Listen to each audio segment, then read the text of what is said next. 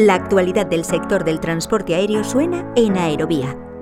Técnicamente el aeropuerto está muy bien y como piloto te lo digo, el aeropuerto tiene unas grandes pistas, permite que llegue y salga cualquier avión. La iluminación está al nivel de cualquier aeropuerto de Estados Unidos o de Europa, tiene muy buena iluminación, la torre de control, la terminal está bien técnicamente, pero los retos yo creo que están más allá de la barda perimetral del aeropuerto.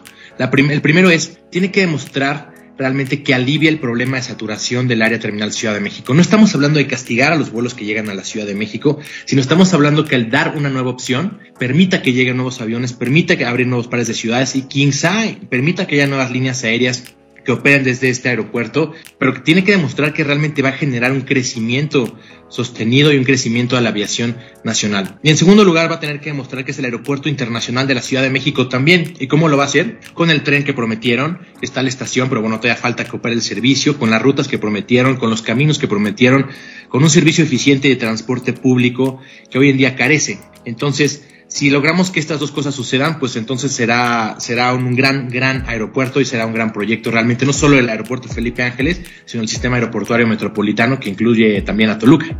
¿Quieres escuchar esta entrevista completa? Descarga ya el último capítulo de Aerovía.